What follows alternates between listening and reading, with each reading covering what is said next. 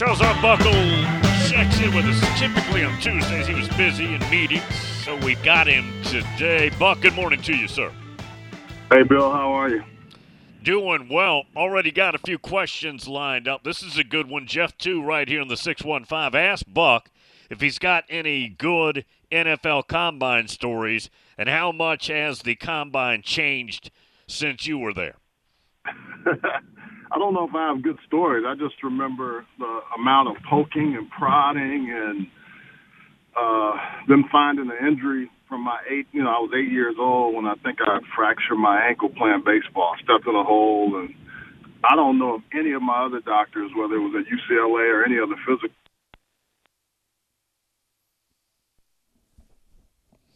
We lost him there. We'll we'll pick him back up. Charles Arbuckle with us. I was getting all excited about that. Now I remember him telling this story.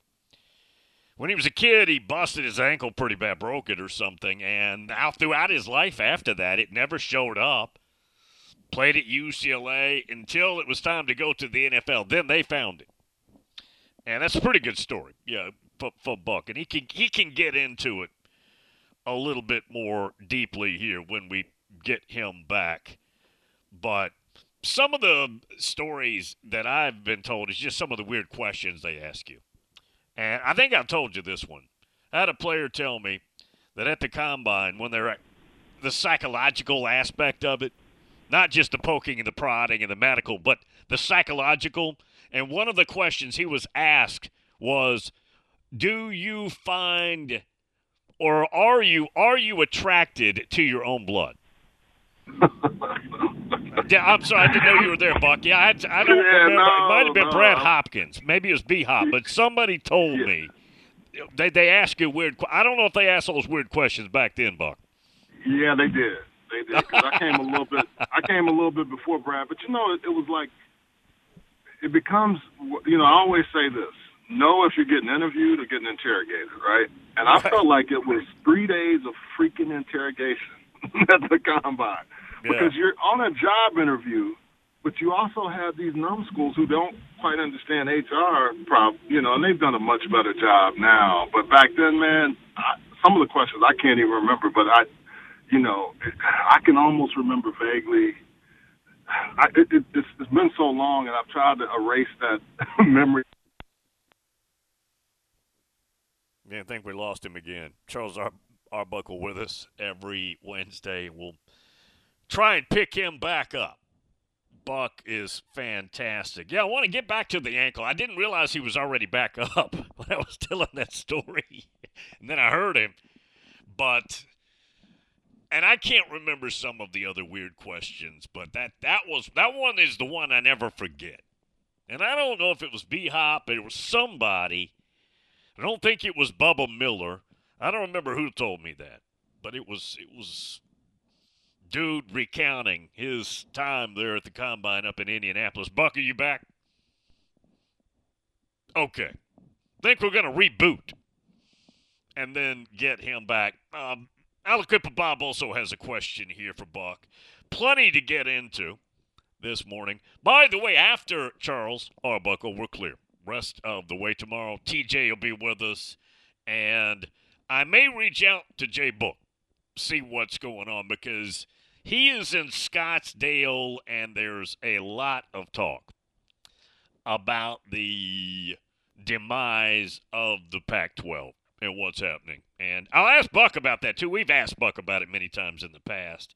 Buck and I go back to the scare. I'm pretty sure we go all the way back to the scare of 2010. Now, back then, the West Coast wasn't the ones scared. They were the ones poaching. Yeah, back then, they were the ones with strength.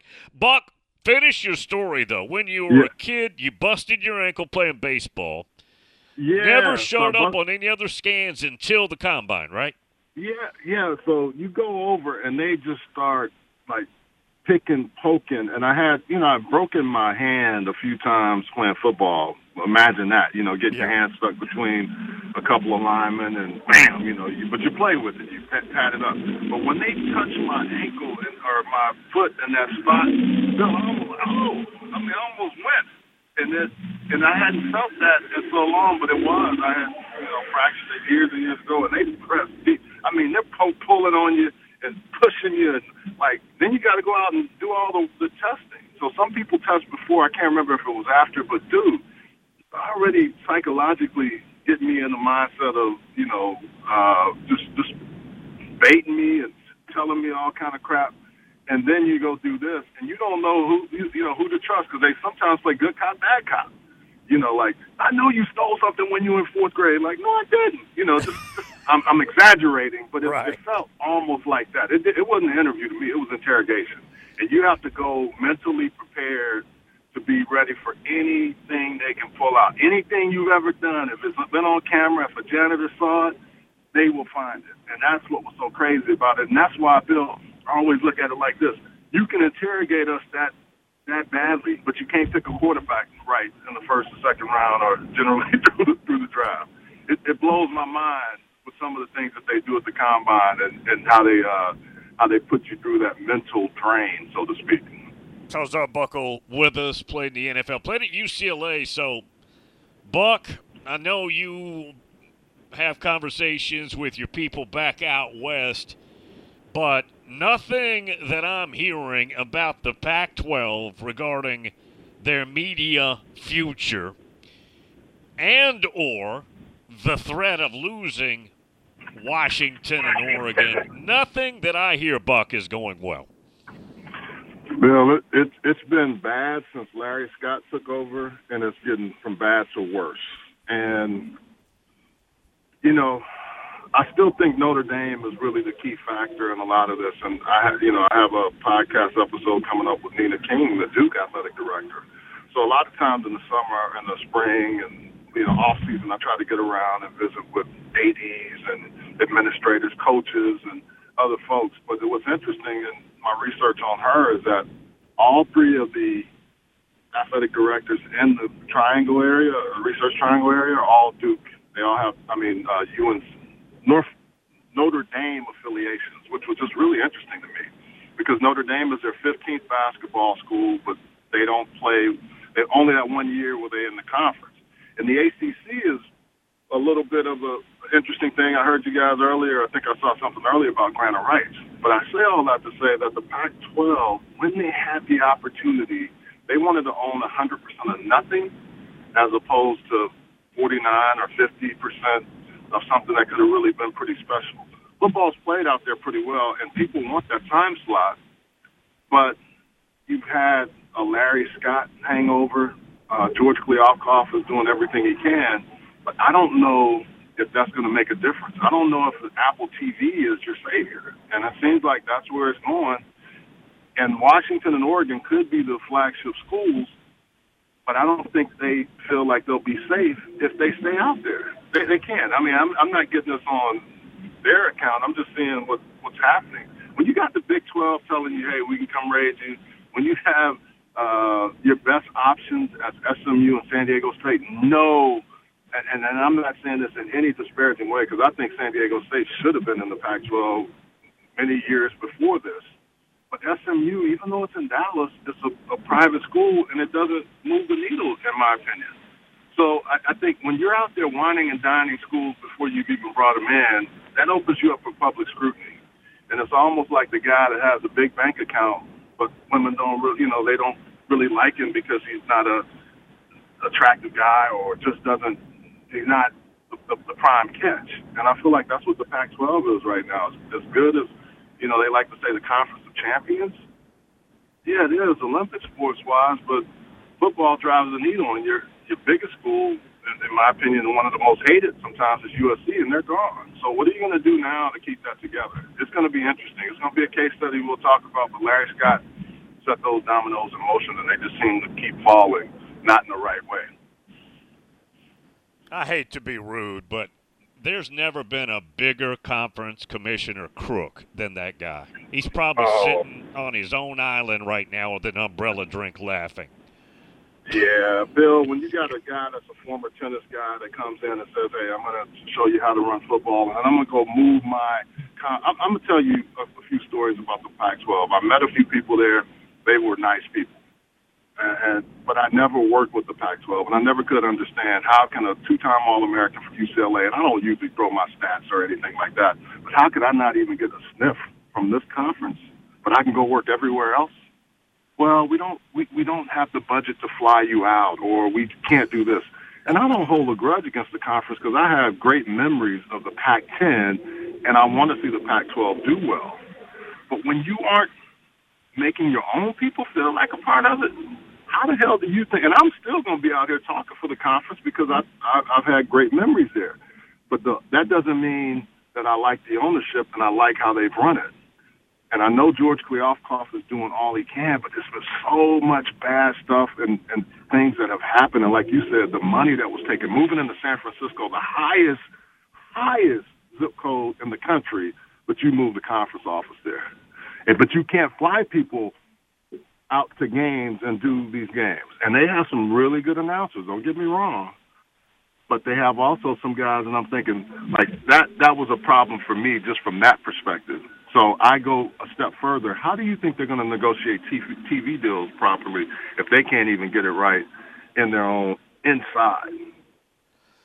Aliquippa Bob says, ask Buck which conference he thinks Florida State and Clemson could end up in. And Florida State's AD, as you know, Buck on Friday, took out the sword and started rattling it on Friday with his board of trust. And then he asked also about Oregon and Washington with the Big Ten. Yeah, I mean, in a perfect world, I think they stay in the ACC. But if I look at FSU and Clemson, that, that's what he said, right? Yes. FSU and Clemson. Yes. They've always been kind of like SEC schools, right? So if the SEC decides to expand, why wouldn't they go after one of the flagship schools in Florida, and then South Carolina? I mean, Clemson and, and the state of South Carolina gives you a rivalry you already have, but you also have a Clemson team that's been, you know, throughout the years they had a, a stretch where they weren't as strong, but they've always had a good football program, and football seems to drive the needle in the SEC. So. The ACC has to guard against that, but I would say that ideally it's the ACC that they stay with. But I wouldn't be surprised if we see some movement. I don't think the Big Ten will reach that deep down in there, but it could. Now Washington and Oregon are interesting because I keep hearing Big Ten, Big Ten, you know, Big Twelve, Pac-12, and they'll be the beacon schools.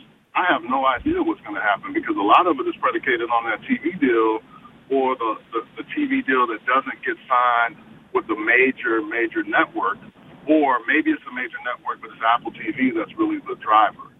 So I, I really don't know. Um, I, I mean, I'm interested to see how that's going to go, and you know, I'm gonna try to get out west and get get in front of some of those folks just to kind of get, get you know get get more information on them. Buck, even if and when the Pac-12 does get an agreement, and apparently they're getting lowballed, so it's not going to be the number they want. We know that. But let's say they Yeah. do get an agreement that's 25 million. Washington and Oregon aren't going to sign a grant of rights agreement. There's no way. No, no. I mean, they, they see what it's doing to the ACC, and I think the thoughts of it being 30 million made everybody think, oh, there's a chance. But I, I think everybody knows that they are they need this deal. It's not they have they have no leverage in this, and I think that's the part that the TV and media execs can all just say, hey, look, we know we know you need us more than we need you. We need that slot, the slots that you fill, and we like your brand, but we don't love your brand. Is what I I feel like is being told to the Pac-12 right now, and that's difficult to hear if you're a conference. So you've got to figure out how do we get the best deal possible.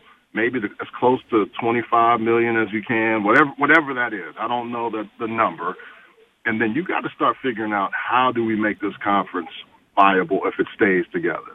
If it doesn't, then we're talking a whole different set of circumstances. But I, I just, it, it's a tough. They're in a tough spot right now from the way. And you know, isn't it funny? We're talking about a tough spot, and schools will still get 20, 22, 23 million, maybe more. I don't know. Whatever the number lands at, right? Still better than what what that crappy deal they've had for a number of years uh, leading up to now. Buck, we're out of time. Let me just tell you what I wanted to do next. And there's no, we do not have the time. That's Deion. I wanted to get into Deion. Let's do that next week. I, I, I'm going to the combine, so I might have some new combine stories for you. We'll do it. Appreciate it, man. All right, All right man. Thanks. Take care. Yeah, I wanted to get into Deion, and we just were.